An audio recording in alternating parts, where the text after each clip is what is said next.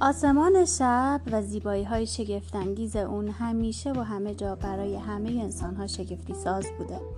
انسان از همون لحظه‌ای که تونست عضلات گردنشو به کار بگیره و سرشو رو به بالا نگه داره، مسحور شگفتی‌های این آسمان شب شده بود.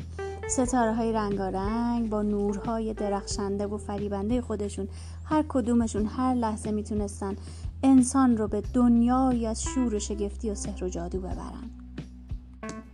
حالا بماند که در این ایام گاهی انسان‌هایی هم بودن که این انسان‌های سر به هوا رو مسخره می‌کردن.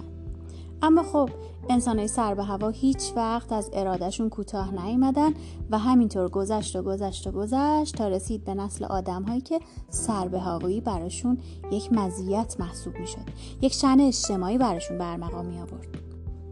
در این میان آدم‌های دیگه‌ای هم بودن که این آدم‌های سر به هوا رو حسابی مسخره می‌کردن.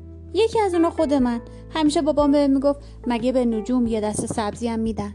گذشت و گذشت و گذشت تا رسید به زمانی که علاوه بر یه دست سبزی چندین کیلو سبزی، اونم از انواع مختلف، با شنبلیله و بدون شنبلیله، به واسطه همین نجومش تونستم بخرم.